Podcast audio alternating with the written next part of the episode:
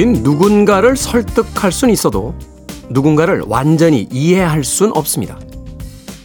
사람이 무엇인가를 결정하고 행동하게 만드는 것은 단순한 하나의 이유에 있지 않기 때문이죠. 일관성 없고 복잡한 동기들은 그 사람의 인생을 고스란히 살아보지 않은 이들이 이해할 수 있는 종류의 것이 아니기 때문입니다. 하지만 우린 그 사람을 이해한다고 말합니다. 그 이해란 그의 잘못을 기꺼이 받아들여주는 포용이 함께 담겨 있기 마련이죠. 누군가는 이런 말을 남겼습니다. 이해란 결국 그 사람을 아름답게 오해하는 것이다. 다시 들어봐도 참 멋진 말입니다. 2월 18일 토요일 김태훈의 프리웨이 시작합니다.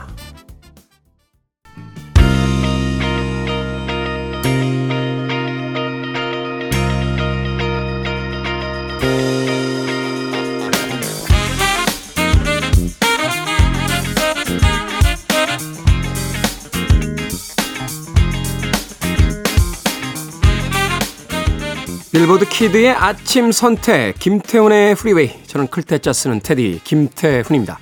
오늘 첫 곡은 1973년도 빌보드 핫백 차트 이번 주 1위에 올라있던 엘튼 존의 Crocodile Rock으로 시작했습니다.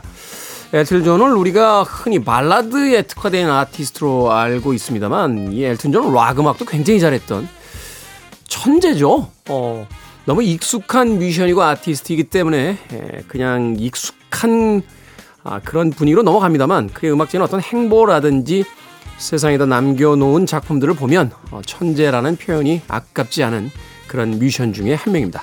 엘튼 존의 크로코다일 락으로 시작했습니다. 자, 2월 18일 토요일 일부 음악만 있는 토요일로 꾸며드립니다. 1960년대, 70년대, 80년대, 2000년대에 이르는 빌보드 핫백 차트 상위에 랭크된 음악들을 중심으로 선곡해서 들려드립니다. 음악으로 떠나는 아, 잠깐 동안의 네, 시간여행 경험해 보시죠. 그리고 2부에서는요, 북구북구 책 읽는 시간이죠. 북칼럼니스트 박사 씨, 북튜버 이시한 씨와 함께 오늘은 또 어떤 책을 읽어볼지 기대해 주시길 바랍니다. 자, 청취자들의 참여 기다립니다. 문자 번호 샵 1061, 짧은 문자 50원, 긴 문자 100원, 콩으로는 무료입니다. 여러분은 지금 KBS 2라디오 김태훈의 프리웨이 함께하고 계십니다.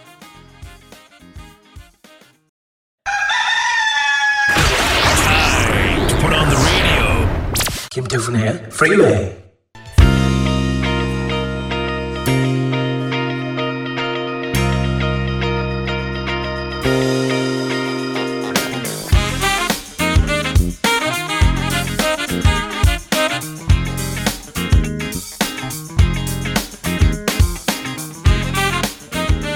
음악만 있는 토요일 세 곡의 노래 이어서 듣고 왔습니다. 1970년 어, 빌보드 핫백 차트 이번 주 7위에 올라있던 디온 워윅의 I'll Never Fall in Love Again 얼마 전에 타계한 버트 바카락의 예, 작곡으로 알려진 곡이죠.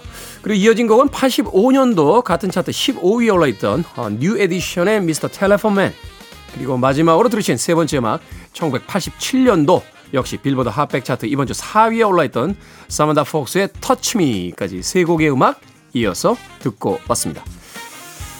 자, 0645님. 공공장소를 관리하는 환경직에 취업을 했습니다.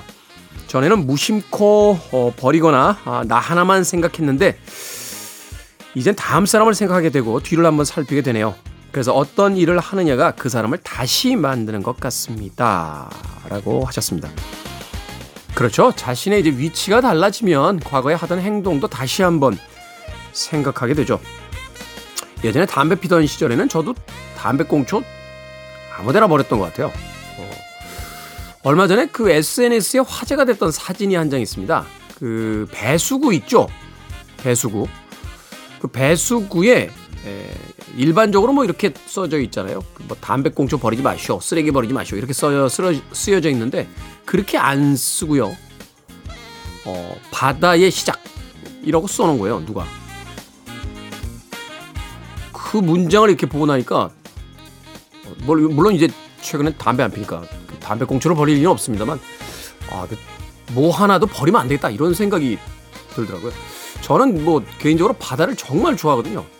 어, 제가 방송에서 몇 번 말씀드렸습니다만 저는 다시 태어나면 유쾌한 돌고래로 태어날 거예요. 명랑한 돌고래로 태어나서 다음 생을 살고 싶은 사람인데 바다의 시작이라고 딱 쓰여진 걸 보니까 아 이거 우리가 아무거나 함부로 버리면 안 됐다 하는 생각을 했던 기억이 납니다. 그렇죠. 어. 공공장소를 관리하는 환경직에 이제 취업을 하시게 되면서 다시 한번 우리 주변을 살펴보게 되셨다. 아니 그것도 그거지만 주차장에다가 도대체 종이컵은 왜 놔두고 가는 겁니까? 에? 자기 차에서 먹던 커피, 음료수 다 좋은데 예. 집에 가서 분리수거하면 되잖아요. 왜 주차장에 꼭 운전사나 조수석 옆에다가 주차 라인에다가 뭡니까 도대체? 예? 방송에서 이렇게 제가 잘난 척을 하는 이유는요. 이렇게 얘기를 해놓고 나면 제가 뜨끔해서 못합니다. 예. 사실 우리가 잘난 척 했다가 나중에 그 사, 아이, 아이고 잘난 척 하더니 저 사람 저 사람 저러네 이런 이야기 들을 수 있기 때문에 예, 저 자신에게 하는 이야기니까 예, 괜히 방송 듣다 화내지 마시길 예, 바라겠습니다. 어, 뜨끔한데요. 유영희님, 테디, 찜해놨던 옷이 세일을 해서 구부 바지로 샀는데 이거 낭패네요. 남들한테만 발목이 보이는 구부고요. 저한테는 그냥 일, 일반 바지였습니다. 어릴 때 밤 9시 전에 앉아서 키가 안 컸나 싶어요. 동네 저 수선집 가셔서 어, 한 단만 줄여달라라고 하시면 됩니다. 예. 저는 자주 가요 수선집에. 예. 이 바지가 다른 건 모르겠는데 길이가 안 맞는 바지를 입으면 약간 좀 그런 것 같아요. 제가 뭐 이렇게 비싼 옷을 사서 입는 사람은 아닌데 그래서 바지 길이는 좀 맞춰서 입자 하는 주의니까요. 예. 바지 길이는 꼭 맞춰서 예쁘게 입으시길 바라겠습니다. 자, 2002년 어, 빌보드 핫백 차트 9위에 올라있던 알리샤 키스의 어, Woman's Worth 그리고 94년도 역시 같은 차트 14위에 올라있던 테빈 캠벨의 Can We Talk까지 두 곡의 음악 이어드립니다.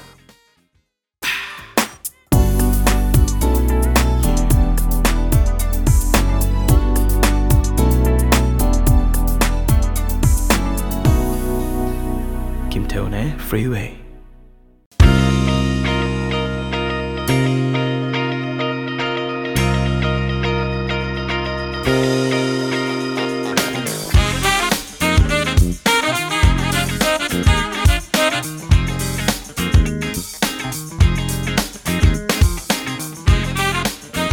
빌보드 키드의 아침 선택 KBS 2 라디오 김태원의 프리웨이 함께하고 계십니다.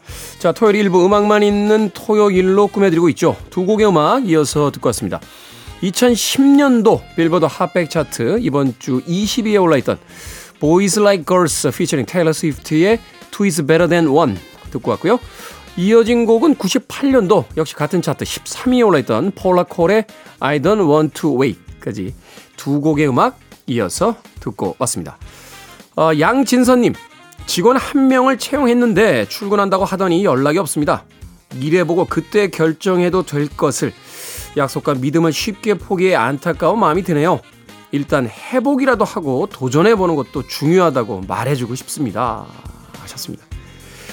최근에 이런 일 겪으시는 분들이 좀 있으시더라고요. 물론 젊은 세대들이 다 그런 건 아닙니다만 간혹 뭐 이런 경우 많다고 하죠. 이력서를 넣었는데 사진도 없고 전화번호도 없고 예, 그냥 이메일 주소 하나만 형식적으로 덜렁. 아마 이제 취업을 하기 위한 노력을 했다. 뭐 이런 어떤 증빙을 만들기 위한 가짜 지원이다. 뭐 이렇게 보시는 분들도 있더라고요. 어찌됐건 어, 여기서 더 한마디 하면 이제 잔소리쟁이 옛날 사람이 되기 때문에 얘기는 안 하겠습니다. 얘기는 안 하는데 아 하고 싶다. 아 얘기하고 싶다. 아안 합니다. 안 합니다. 바깥에서 하지 말라고 안 합니다. 예, 꾹 참고 안 하겠습니다. 예. 8319님 독학으로 영어 공부하려고 영어책을 주문했는데 복권 당첨날 기다리는 것 마냥 설레고 좋네요. 워킹맘이라 육아 퇴근 후에 한 시간씩 하자고 목표를 세웠는데 올해는 꼭 성공했으면 좋겠습니다. 뜻은 잘 모르지만 프리웨이 팝, 팝송 들으면서 도움이 많이 되겠죠? 2023년 12월 말에 영어 공부 꾸준히 잘하고 있다는 사연 꼭 보내겠습니다. 라고 하셨습니다. 저도 영어 잘 못합니다만 예, 잘하시는 분들이 그러더라고요. 그냥 꾸준히 하는 게 중요하다. 제가요 얼마 전에 그 운동하러 가서 야 이렇게 운동 열심히 하는데 왜 근육이 많이 안 붙어?라고 막 트레이너한테 짜증을 부렸더니 그 트레이너가 형 하루 밤새서 공부했다고 갑자기 영어가 돼? 안 되잖아. 운동도 똑같아. 라는 이야기를 하더군요. 그렇습니다. 우리 인생에 공짜나 쉽게 되는 법은 없습니다. 열심히 살아야겠죠. 자, 2005년도로 갑니다. 빌보드 핫백 차트 16위에 올라있던 제스 메카티니의 Beautiful Soul. 그리고 2018년도 어, 이번 주 빌보드 Hot백 차트 3위에 올라있던 브루노 마스의 곡에 이제 카디비가 다시 참여를 해서 차트에 올랐죠. Finesse까지 두 곡의 음악 이어집니다. You're listening to one of the best radio stations around. You're listening to 김태훈의 Freeway. 빌보드 kid의 아침 선택 KBS 2라디오 김태훈의 프리웨이 함께하고 계십니다. 자, 1부 끝곡은 2021년 빌보드 핫백 차트 이번 주 8위에 올라있던 위켄드와 아리아나 그란데가 함께한 Save Your Tears 듣습니다. 저는 잠시 후 2부에서 뵙겠습니다.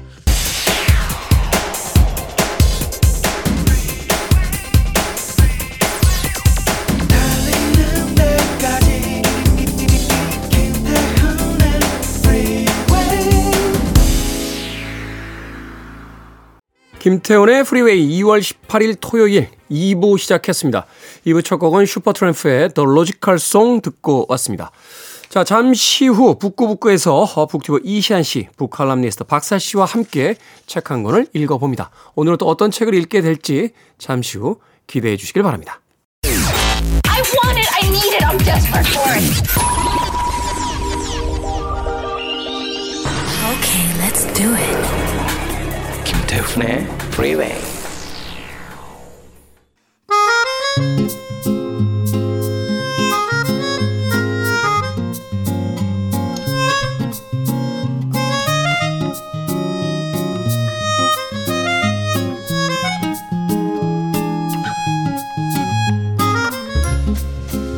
시대와 장르를 가리지 않는 독서 시간.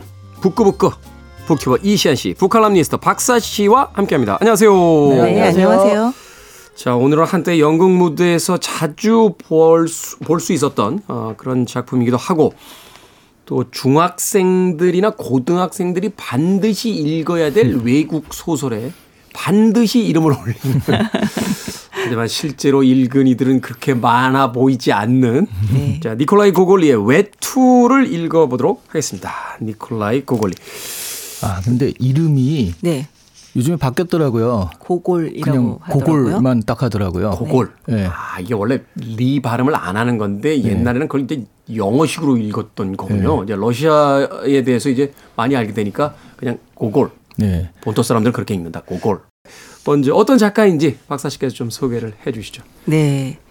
그 고골이라고 하는 이름은 필명이라고 해요. 그 성인인 고골리아 노프스키의 앞부분을 따서 이제 이름을 음. 지었다고 하는데요. 이제 풀네임은 니콜라이 바실리에비치 고골입니다. 이 1809년에 태어나서 1852년에 돌아가셨어요. 네. 이 우크라이나의 소설가이자 극작가인데요. 이 우크라이나 폴타바의 소로친치에서 태어나서 그 키이우의 내진 김나지움을 나왔습니다. 네, 우리가 러시아 작가로 알고 있었는데 이게 네. 우크라이나 작가 우크라이나 작가죠. 네, 소러시아 그 당시 뭐 그렇게 얘기를 하기도 했다고 하네요. 네. 사실 우리가 이제 이 니콜라이 고골의 외투를 읽었던 건 이제 소련 시절이니까 네. 자꾸 옛날 소비에트 연합 시절이니까 소련의 고골리. 네, 예. 소련의 고골리라고 예, 배웠죠. 그것도 그렇고요. 러시아 문학에 엄청난 영향을 미쳤어요. 이 네. 작가가 그런 면도 아마 그 되게 중요하게 생각했던 것 같습니다. 이 젊었을 때는 배우를 지망을 했다고 합니다. 사진을 보면 되게 해맑게 생기셨어요. 음. 네. 근데 관리가 되려고 러시아의 수도인 페테르스부르크로 이제 이주를 했는데요. 그곳에서 V 알로프라는 필명으로 이 서사 시집인 한스 큐에가르텐을 자비 출판한 게 첫 책이었습니다. 네. 그 이후에 이제 우크라이나 사람들의 생활을 반영한 소설인 디칸카 부근 마을의 야화를 출간을 하면서 작가로서 이제 명성을 얻게 됩니다. 이제 그와 동시에 뭐 그 당시에는 이제 여학교 역사교사로 근무를 하다가 페테르부르크 대학의 역사부 조교수로 있으면서 중세사를 강의하기도 하는데요. 이 선생님으로서는 실패를 해요. 네. 그렇지만 작가로서는 이제 본격적으로 활동을 하게 되죠. 뭐 미드고로드나 광인일기, 뭐 초상화, 넵스키 거리, 코 뭐 이런 작품들을 쓰고 이 첫 희곡인 검찰관을 써냈는데요. 이 작품을 알렉산더 극장과 오스크바에 상영을 하게 되면서 굉장히 막 엄청난 반응을 이제 불러일으키게 됩니다. 근데 이제 진보 세력은 엄청나게 지지를 하지만 지배 세력의 공격도 동시에 받게 되는 거죠. 시각 네. 자체가 민중 시각이잖아요. 그렇죠. 음. 그 이후에 주로 외국을 떠돌면서 글을 썼습니다. 이 33살에 장편 소설인 죽은 혼 1권을 냈어요. 네. 그리고 오늘 읽을 단 오늘 읽을 단편이 외투를 발표하게 되는데요. 이 죽은 혼 2권은 썼다가 원고를 전체를 다 태웠다가 다시 썼다가 죽기 한 달 전에 또 태워버립니다. 그러니까 이 정신 창란에 빠져서 원고를 풀 속에 던지고요. 그 나중에 열흘간 단식을 해서 결국은 자살했다고 얘기를 해요. 음, 네. 돌아가셨을 때가 43살이었습니다. 너무 이른 나이군요. 너무 이른 나이죠. 작가로서는 어떻게 보면 이제 가장 전성기에 들어갈 수 있는 그런 어떤 나이기도 한데. 네. 근데 이때 슬럼프에 빠졌었는데 이 슬럼프를 극복을 하지 못하셨던 것으로 보입니다. 이 고골은 사실주의 문학의 창시자로 꼽히는데요. 이 특히 오늘 읽은 외투의 경우는 도스토옙스키가 우리 모두는 고골의 외투에서 나왔다. 라고 말할 정도로 그 당대와 이후의 작가들에게 아주 큰 영향을 미친 작품이라고 합니다. 네. 천하의 도스토옙스키가 우리가 러시아 문학 하면 딱 두 명밖에 없잖아요. 그쵸. 그 톨스토이하고 러시 도스토옙스키인데 도스토옙스키가 우리는 모두 니콜라이 고골의 외투에서 나왔다. 하, 최고네요. 네. 마이클 잭슨 사망했을 때 저스틴 팀벌레이크가 우린 모두 그의 아이들이다라고 했던 그 유명한 문장이 카피였군요. 어, 그러네요. 생각해 보니. 자, 이 작품 오늘 읽어볼 외투라는 작품은 어떤 이야기인지 도대체 어떤 내용을 담고 있길래 그 대단한 도스토옙스키가 아, 이런 극찬의 극찬을 했는지 소개를 좀 해주시죠. 아, 이시안 씨께서. 네. 그 이야기는 굉장히 단순하고 검소한 삶을 사는 상트 페테르부르크의 하급 공무원 아카키 아카키에비치를 따라갑니다. 네, 이름이 아카키 아카키에비치. 아카키에비치. 예, 처음에 아카키만 보고 약간 일본 사람 이름 같은 느낌도 들었는데 네, 음. 이름이 좀 어렵더라고요. 근데 그 사람의 유일한 소망은요. 수없이 덧대고 수선해서 더 이상 추위로부터 그를 보호하지 못하는 낡은 외투를 교체하는 거예요. 어, 근데 사실 이 사람은 굉장히 성실한 공무원이긴 하지만 그렇게 뭐 대단하게 똑똑한 사람은 아니고 주위 동료들로부터도 좀 무시를 받고 그러거든요. 근데 어쨌든 그래서 결국 엄청난 그 노력과 어, 전략을 통해서 거금을 주고 새 외투를 사게 됩니다. 근데 평소에는 그를 비웃던 동료들이요. 새 외투만큼은 또 축하를 해주고 그것을 위해서 굳이 파티를 연다고 음. 안 열어도 되는 걸 굳이 한다고 이 저녁 때 초대를 해가지고 가요. 또 이 사람도 저녁 때 돌아다니는 사람이 아닌데 외투를 새로 입었으니까 이걸 또 갖고서 돌아다니고 싶어가지고 그 파티 늦게 갑니다. 그러다가 늦게 돌아오는 길에 또 슬픈 예감은 틀리지 않게도 길거리에서 강도를 당해서 그 코트를 뺏기게 됩니다. 어, 그 코트 너무 억울하잖아요. 그, 그 외투를 좀 찾아달라고 경찰서도 찾아가지만 허탕이고 결국 여기서 이름도 나오지 않는 유력 인사, 또 유명 인사, 뭐이 유력 인사한테 가- 그 부탁하러 그 유력 인사의 집에까지 찾아가게 되는데 하필 그 유력 인사가 친구랑 같이 있을 때 간 거예요. 음. 근데 유력 인사가 그 친구 앞에서 좀 뻐기고 싶은 마음에 원래부터 좀 딱딱하게 했는데 훨씬 더 이 아카키를 다그치면서 거만하게 굽니다. 결국 그런 것 때문에 여러 가지 충격이 겹쳐서 심지어 이제 외투도 좋은 외투도 도둑 맞고서 허름한 차림으로 갔으니까. 네. 그- 근데 그래서 이제 돌아오는 길에 굉장히 뭐 심적인 그런 거 그다음에 그 너무 추웠나 봐요. 그래서 결과적으로 병에 걸려서 네. 어, 죽게 되거든요. 여기서 끝이 아니에요. 하지만 그 길 가는 사람의 외투를 빼앗는 유령이 나타났다는 목격담이 퍼지고요. 음. 어, 사실 아까키를 그렇게 내친 유력 인사도 그 마음에 걸려 하긴 했거든요. 살짝 양심의 가책을 받던 참에 바로 그 유령을 만나서 그 유력 인사도 외투를 빼앗기게 됩니다. 음. 그리고서는 그 유령이 사라졌다라고 하는데요. 또 의외로 마지막 장면은 경찰이 외투를 빼앗는 다른 유력을 목격 다른 유령을 목격하는데 또 외모는 또 아까키는 아니었던 거죠. 음. 이러면서 좀 그 마지막에 어 뭐지 하면서 끝나게 되는 그런 소설입니다. 사실 그 마지막 장면이 좀 섬찟하잖아요. 네. 어, 과거에는 그게 어떤 의미인지 잘 모르다가 이제 와서 생각을 해보면 그것이 이제 한 개인에서 한 계급으로 이제 그 확산되고자 하는 어떤 그 고골의 어떤 야심 같은 게 있는 장면이 아니었나 뭐 그런 생각을 좀 해봤었는데 제 해석이 맞는 건지는 잘 모르겠습니다. 자 주인공인 아카키 아카키 예비치 예, 도저히 평범할 수가 없는 이름인데 방송 전에 이시안 씨가 이야기해 주신 게 더 충격적인 게 러시아에선 굉장히 평범한 이름입니다. 아, 박사 박사님이 얘기해 아, 주셨습니다. 네. 박사님이 얘기해 주셨죠. 아, 러시아에서 굉장히 평범한 이름이라기보다 이 이름 자체의 의미가 굉장히 평범한 이름입니다. 음. 이 이름을 지어주려고 하는데 어떤 것도 마음에 들지 않으니까 아버지 이름이 아카키예요. 네. 그래서 그래 그냥 너는 아버지 이름을 가져가라. 그래서 아카키라고 아, 아, 이름을 붙이고 심지어 아카키비치라고 하는 이름이 뭐냐면 아카키의 아들이란 뜻입니다. 그러니까 아카키의 아들인 아카키다. 그냥 그 아, 이런 뜻이에요. 그게 서양에서는 쓴자가 붙어서 요한의 아들 요한슨 이런 음, 거잖아요. 네. 그이 사람 이름이 철수 철수 아들 이런 음. 거네요. 철수 아들인 철수. 어, 뭐 약간 뭐 어, 이런. 거죠. 이름의 평범성에서 이제 또 상징하는 것들이 있겠죠. 아카키 아카키에비치 어떤 인물인지를 우리가 이제 이해를 해야 아, 이 고골이 이 작품에서 쓰고자 했던 이야기를 이제 엿볼 수 있을 것 같아요. 이 주인공을 이제 묘사하는 방식들 또그 네. 캐릭터를 이제 설명하는 이야기들이 사실은 이책 거의 전부라고 해도 될 만큼 사건은 큰 사건은 없는데 네. 이 사람이 어떤 사람인지를 이제 보여주는 장면 장면들이 거의 이제 소설의 그 중심을 다 이루고 있어요. 어떤 인물입니까? 그 어느 국에 근무하는 어떤 관리 공무원이죠. 네, 표현을 하고 있는데요. 이 외모를 이렇게 설명을 하고 있어요. 작달막한 키에 얼굴이 약간 얼근 관리는 머리칼이 약간 붉으스레하고 겉보기에도 시력이 별로 좋지 않고 이마는 약간 벗, 벗어진 데다가 양볼에는 주름이 지고 안색은 치질 환자 같았다. 음. 라고 얘기를 합니다. 굉장히 이제 흔한 얼굴이죠. 그러니까 뭐 길에서 되게 자주 만날 수 있는. 사람들에 섞여 있으면 잘 눈에 띄지 않는. 네, 그렇죠. 그리고 그 존재감이 너무 없어요. 그래서 언제 어느 때 그가 국에 들어왔고 누가 그를 임명했는지는 아무도 기억하지 못했다. 국장과 부장이 수없이 바뀌었지만 그는 늘 같은 자리와 같은 지위 그리고 같은 직무에서 변함없이 서류를 필사했다. 그래서 나중에 사람들은 그가 대머리에 제복을 입고 이미 관리가 될 준비를 완전히 한 채로 세상에 태어났을 거라고 믿게 되었다.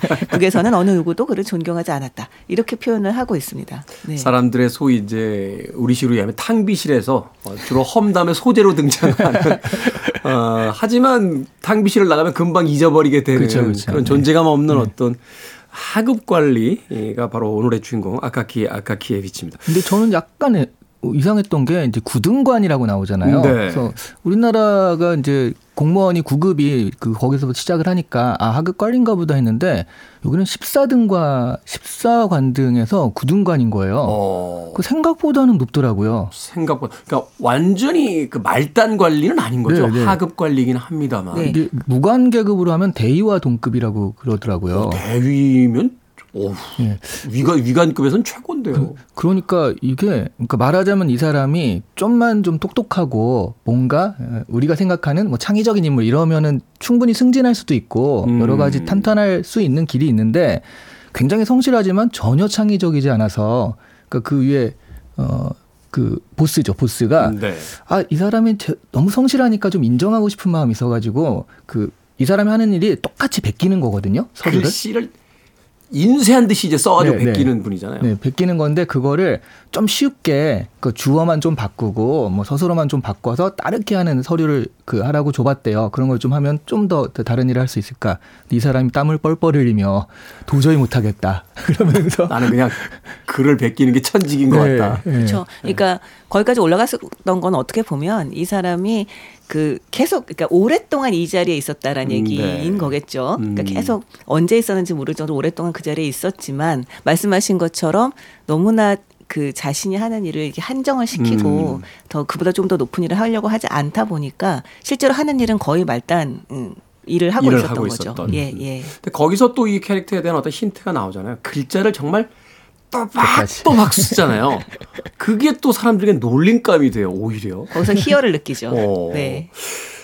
이게 사실은 예전 작가들이 이 직업과 이 일을 굉장히 소설 속에서 즐겨 등장했던 것 같아요. 제가 기억나는 게 허먼 멜빈인가 그 저 필경사 필경사 같은 바틀비. 네, 네. 음, 주인공도 사실은 이 거의 흡사한 일을 하잖아요.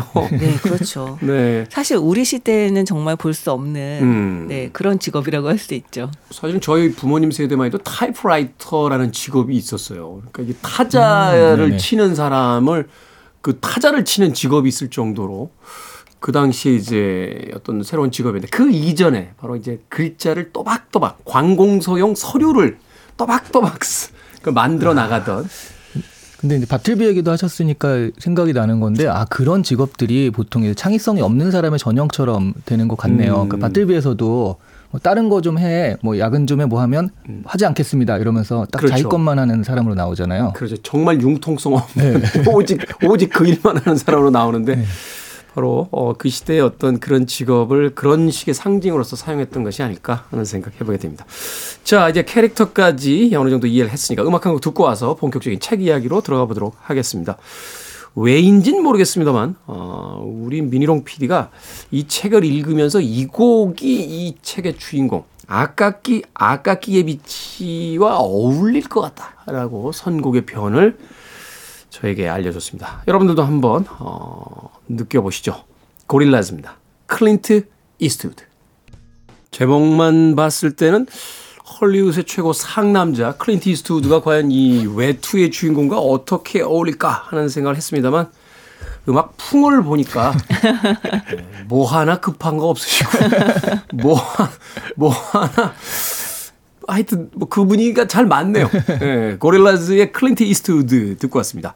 자, 북구북구 오늘 어, 니콜라이 고골의 외투 읽어보고 있습니다. 자, 이 외투.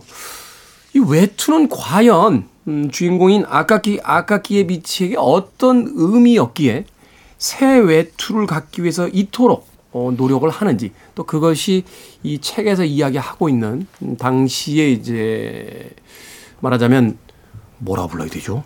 소련? 우크라이나? 하여튼 여기는 당시에 러시아죠. 네, 제정 러시아 네, 시절이죠. 네, 네. 네, 제정 러시아의 어떤 그 의미로서 작가가 이제 등장을 시키고 있는지 정말 이제 이 외투 하나를 사기 위해서 눈물 겹잖아요. 네, 네. 네. 양초도 끄고 구두 다를까봐 아. 뒤꿈치 들고 다니고 네. 정말 불이 필요하면 그 하숙집 아줌마 방에 가서 일하고. 정말 눈물겨운 노력을 하게 되는데 이런 노력을 기울여서 얻게 되는 이 외투라는 건 과연 어떤 의미일까? 근데 이 외투라고 하는 건 정말로 이 춥고 가난하다라는 것을 가장 잘 보여줄 수 있는 그렇죠. 네 그런 소품인 것 같아요. 근데 저는 사실 이걸 보면서 이게 한편으로는 그러니까 지금을 생각하게 되더라고요. 이제 얼마 전에 터키에 이제 구호 물품을 보내는 것 때문에 논쟁이 네. 있었잖아요. 그 뭐 못 쓰는 현금- 물건도 막 보내고 그래가지고. 그렇죠. 뭐 쓰테크라고 해서 그러니까 뭐냐면 이 터키에 보내는 물건들은 어쨌든 결론적으로는 현물을 보내되 꼭 새 제품으로 보내라 중고가 음, 아니라 음. 이- 뭐 이렇게 정리가 됐는데 근데 그러면서 우리나라 기부 문화에 대한 얘기들이 막 쏟아져 나오기 시작을 했는데 알고 보니까 정말 쓰레기를 보내는 사람이 그렇게 많더라는 거예요. 그럼 왜 그러는 거예요? 그걸 쓰테크라고 부른대요. 뭐냐면 나한테는 쓰레기인 옷인데 그거를 기부를 하면 기부가 기부를 했기 때문에 그 뭐죠 그 세금 세 혜택을 받는다는 거예요. 그래서 이것도 재테크의 하나로 얘기가 이게 회자가 되는 거라고 하더라고요. 네. 그 누가 용어 만들었습니까? 그분 징역형 받아야 돼요. 아 근데 쓰테크란 말 자체는 워낙은 좋은 말입니다. 그러니까 이를테면 스- 쓰레기를 잘 분리수거를 해서 이렇게 하면 환경에도 좋고 그다음에 우리 그 이제 뭐 이를테면 그 돈도 이제 뭐 얻을 수 있다 뭐 이런 좋은 의미인데 이걸 악용하는 사람들인 거죠. 사실은 기부에는 기부라고 하는 것은 이제 얼- 사람들에게 좋은 물건 그러니까 정말 쓸 수 있는 물건을 보내 준다는 게 기본이 돼야 되는 건데 관점 자체를 이제 잘못 갖게 된 부분이 있는 거예요. 인간을 모욕하는 거잖아요. 그거는. 그렇죠, 그렇죠. 근데 사실 우리 우리들 보면 너무 너무 많은 옷이 생산이 되고 있고 너무 너무. 많이 사고 너무 많이 쟁여놓은 상태거든요. 그래서 맞아요. 네. 우리가 말씀하신 것처럼 외투라고 하는 건 좀 돈을 많이 들여서 하나 딱 장만하면 어, 좀 얼마 전까지 그랬잖아요. 하나 좋은 거 하나 딱 장만하면 이걸로 몇 년 동안 아껴서 잘 입어야 되는 그런 옷이었는데 지금은 딱히 그렇지 않다는 거죠. 그래서 굉장히 신선해 보이는 면이 있습니다. 이 외투에 집착하는 모습이. 그래서 음. 지금 사람들한테는 외투 하나 갖고 이러는 게 좀 왜 저러지라는 생각이 들 것 같긴 해요. 음. 근데 지금으로 생각해 보면 이때가 그 여기가 이제 상트 페테르부르크가 옛날 분들은 또 레닌그라드라고 하시거든요. 네. 여기가 뭐 겨울철에 온도가 마이너스 한 5도 10도 정도인데 가끔 마이너스 35도 이렇게 떨어질 때도 있대요. 그러니까 이게 굉장히 필수품이면서도 또 밖으로 보이는 거니까 사람들한테 보여주는 그 사람의 사회적인 어떤 네. 위치나 네, 이런 네. 것들을 그래서 이게 지금 우리나라한테 이게 뭐에 그 해당할까 생각해 보니까 자동차, 뭐 집이더라고 집. 집, 아. 뭐 가방 이런 거로 상징이 되겠죠. 아끼고 아껴가지고 집을 산다든가 전세를 얻는다든가. 그러니까 지금 이 사람은 정말 아끼고 아끼고 아껴가지고 전세집을 얻었는데 그게 전세 사기인 거예요. 그래서 그 돈을 다 날린 상황인 거죠. 확 와닿네. 네. 그러니까 지금 여기서 외투는 우리한테 그런 의미다 생각하면 이 사람이 왜 이렇게 그, 그 사실 소심한데 유- 유력인사 찾아가고 이런 게 쉽지 않잖아요. 그런 사람한테. 그렇, 죠 정말로 엄청난 용기를 낸 거네. 네, 네. 왜이 사람이 그것 때문에 죽기까지 했는지 좀 와닿더라고요. 네. 정말 말씀하신 것처럼 절약하는 과정도 너무나 절박하고요. 네. 그리고 정말 잃어버리고 난 뒤에 그 심정도 굉장히 절박합니다. 그걸 정말 잘 그리고 있어요. 이 음. 고골이 정말 그 사실주의 문학 의그뭐 이를테면 시초다라는 얘기를 듣는 이유가 뭔지를 좀 잘 알 수 있을 것 같은 그렇죠. 느낌입니다. 어, 네. 우크라이나 사람인데도 불구하고 러시아 사실주의 문학의 시초다라고 얘기하는데 그만큼 러시아 사람들은 그냥 고골이 워낙 위대한 작가니까 러시아로 하자 이렇게 주장하고 있는 게 아닌가 하는 생각이 들 정도로 어, 오늘날 푸시킨과 함께 러시아 문학의 근간을 잡았다라고 하는 작가로서 평가가 되고 있습니다. 저는 그런 생각도 들더라고요. 그의 외투라는 건 그게 성실함의 상징이잖아요. 그가 얼마나 성실하고 얼마나 아끼고 금검절약해서 만들어낸 전리품인데 말하자면 그걸 도둑 맞고 그가 불행한 죽음을 받게 되는 것 자체가 아마도 고골이 당시에 이제 민중들을 바라보는 시각들 저토록 성실하게 세상을 살았지만 결국은 누군가의 도둑질 당하고 불행한 어떤 결말을 맞게 되는 그 사람들에 대한 어떤 그 상징으로서 외투라는 걸 그들의 성실함 그들의 어떻게 보면 좀 우둔함 까지도 어, 이야기했던 게 아닐까. 말씀하신 것을 하나 더 보태자면 그렇게 성실하게 살았던 계급의 사람들이 자기 계급을 넘어서는 일을 하려고 했을 때 거기에 음. 대한 제재. 음. 그러니까 그 계급이 가질 수 없는 외투를 지금 가지는 거잖아요. 예전에 그 진짜 화나는 무슨 일화 있었잖아요. 그 무슨 뭐죠? 보조금 받는 친구들 돈가스 먹고 있다고. 어, 내 세금으로 보조금 받아서 왜 여기서 돈가스 먹냐고 뭐 누가 뭐라 그랬다며요. 그, 그래가지고 한 번 인터넷에서 난리 난적 있는데. 네. 이제 그런 그런 식의 사고인 거죠. 네. 어. 근데 또 한편으로는 뭐랄까요 속물스러움이라고 말하면은 조금 그렇고 인간적인 모습이라고 말을 해야 될까요? 그런 모습들도 또 그리고 있습니다. 그 주, 누, 누구나 좋은 거 누구나. 갖고 있는 거죠. 네. 그러니까 이 주인공이 정말 외투를 사기 전까지만 해도 진짜 발끝으로 걸을 정도로 음. 진짜 주변을 보지 않고 돈을 아끼고 아주 아주 그 자기의 좁은 세계에 살다가 외투를 갖게 되니까 뭐 지나가는 여자한테도 눈을 띠기를 좀 주고 파티도 가고 약간 이런 이런 모습을 좀 보여 그러니까 굉장히 일탈이라고 할 정도는 아닌데 그 뭐랄까 좀 자신감을 회- 회복하는 모습이 보이는데 그게 약간 재미있을 재미있는 음. 요소들을 줘요. 오히려 아, 슬며시 웃음이 나오게 만드는. 맞아요. 아, 이 사람도 그렇구나. 외투 하나 갈아입었다고 사람이 이렇게 변하는 사람은 좀 그런 존재구나. 약간 이런 것도 또 한편으로 보여주는 거죠. 어, 그 네. 클- 클라크 켄트는 쫄쫄이만 입으면 그렇게 힘이 세지잖아요. 그분은 정장이 옷이- 그- 옷이 중요합니다. 옷이 날개죠. 네. 옷이. 요즘에 그래서 차 할 때 승차감이라는 거 안 하고 하차감이라고 하차감. 하잖아요. 아, 하차감이란 말 정말 절묘하다는 생각이 들어요. 예. 그러네요. 어, 그 물건의 어떤 성질은 변했습니다만 그 물건이 상징하는 바는 니콜라의 고골의 시대나 우리나 그렇게 크게 변한 게 없는 것 같습니다. 음악 한 곡 듣고 와서 어, 계속해서 이야기 나눠보도록 하겠습니다. 저는 사실 이 고골의 에, 외투의 이 아깝기에 아깝기에 빛이 떠올리면서 문득 루신의 아큐정정 같은 소설도 어, 네. 생각이 났던 기억이 나는데 조금 바보 같은 이 주인공을 아, 떠올리면서 나일론 비트의 Like a Fool 듣습니다.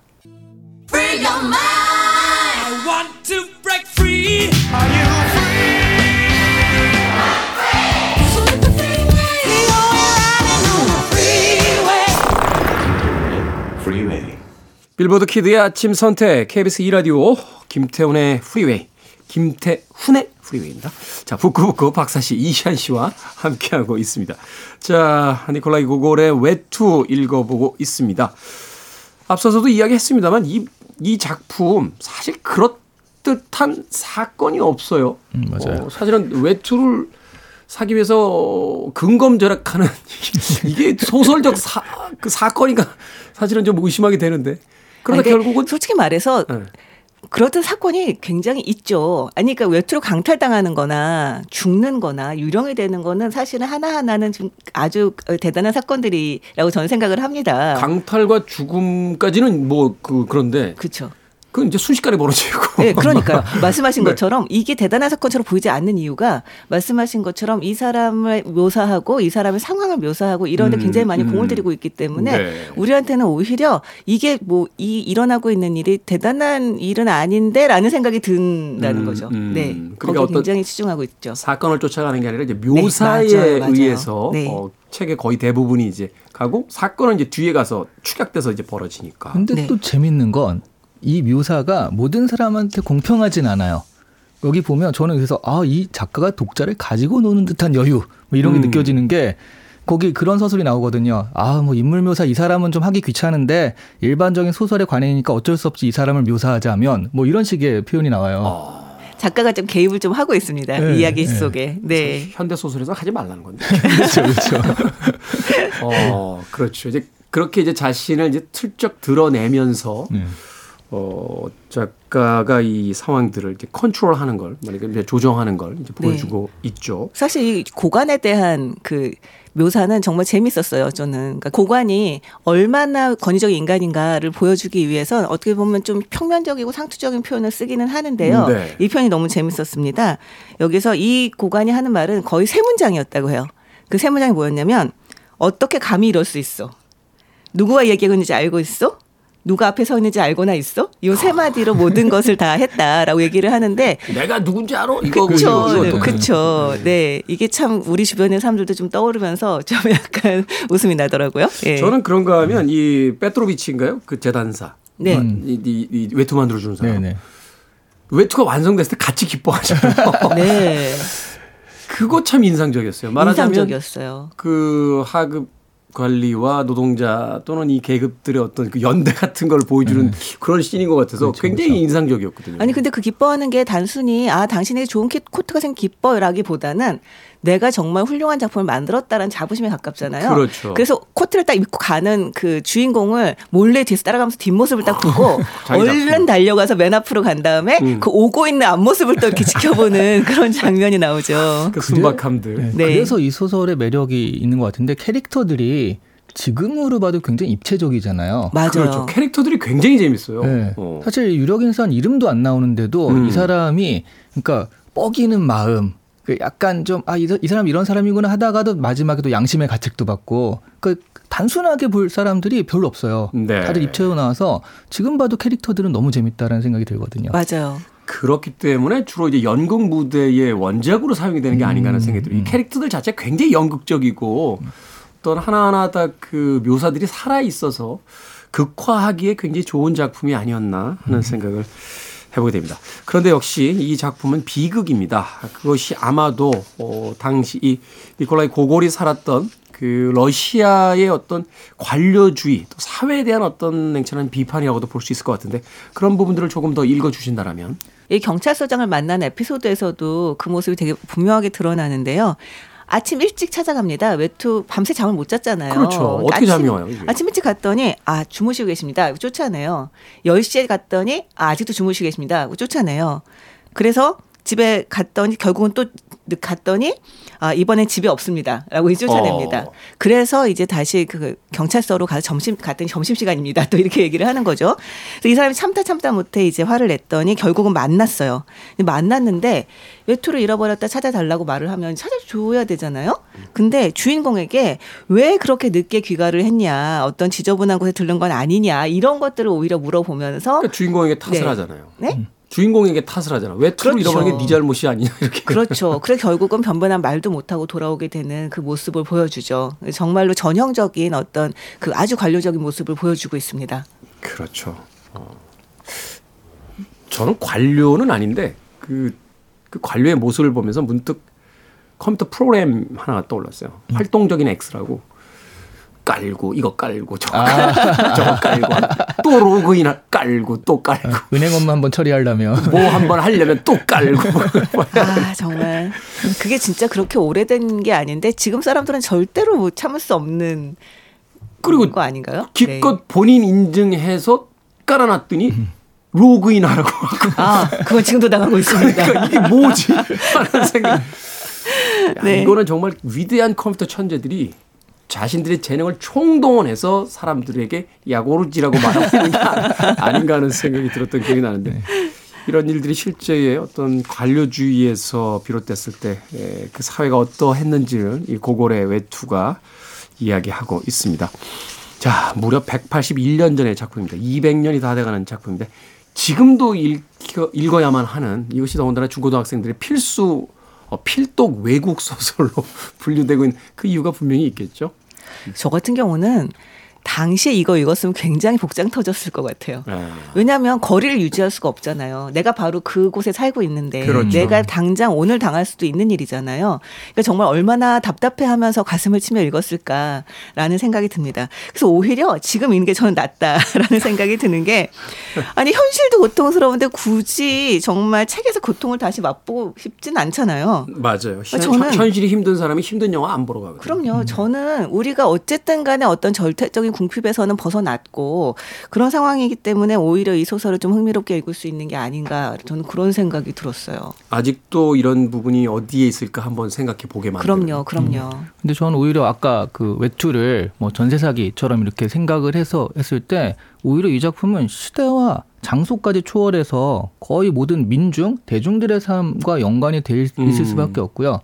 예를 들어 우리나라의 기생충 같은 영화가 굉장히 한국적인데도 전 세계에서 그거에 공감하는 사람이 많다라는 건 그 시대를 초월하고 공간을 초월해서 그 비슷한 대중들의 삶이라는 게 그렇게 나아지지 않은 그 공감을 일으키는 것이 아닌가 싶은 생각이 들어요. 사실 네. 유럽, 유럽이나 미국에서도 최근 화두는 빈부격차예요. 네. 예, 특히 이제 깐 영화제 몇 년 동안의 그 그랑프리 작들 다 보면 다 빈부격차를 다루고 있는 계급의 문제를 다루고 있는 작품들이 다 그랑프리를 받았던 뭐 그런 해들이었으니까. 네. 게다가 약간 상황은 다르다라고 할지 모르지만 정말 우리가 공감할 수 있는 요소들이 되게 많이 있습니다. 그렇죠. 그러니까 예를 들어서 이 외투를 아주 어렵게 맞췄더니 막 동료들이 막 축하해 주면서 아 이거 너 서로 맞췄으니까 우리 한 잔 해야지 뭐 야회를 열어라 막 이런 얘기를 하잖아요.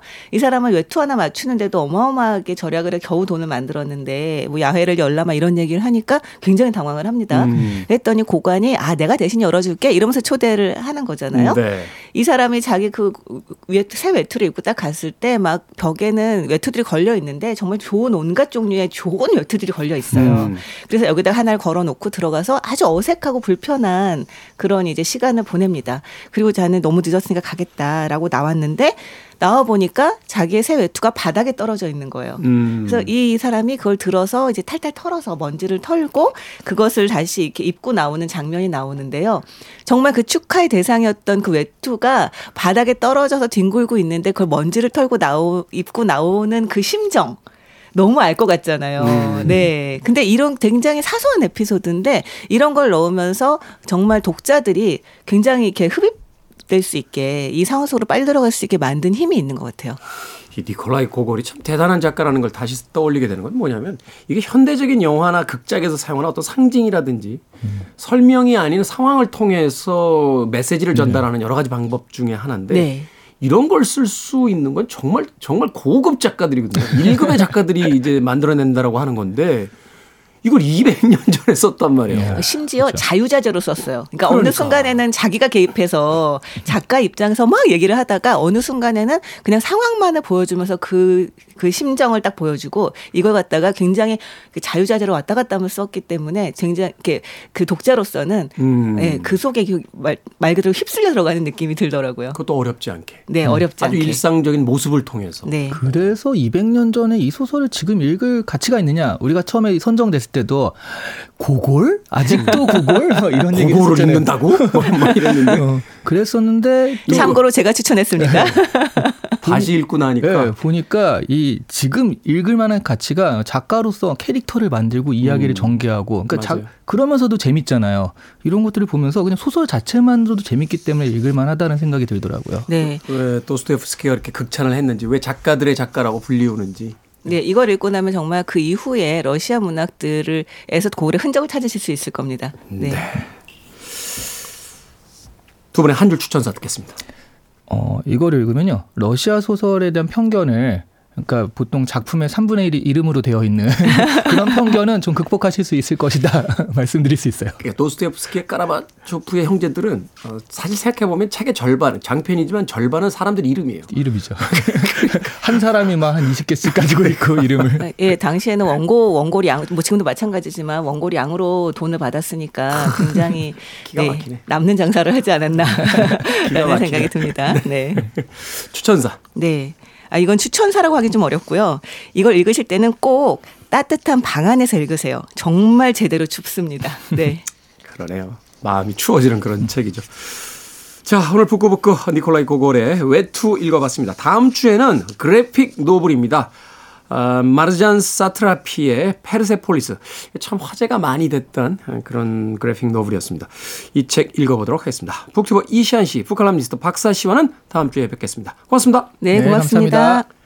음악 한 곡 듣습니다. 아, 세라 본의 Button Up Your Overcoat.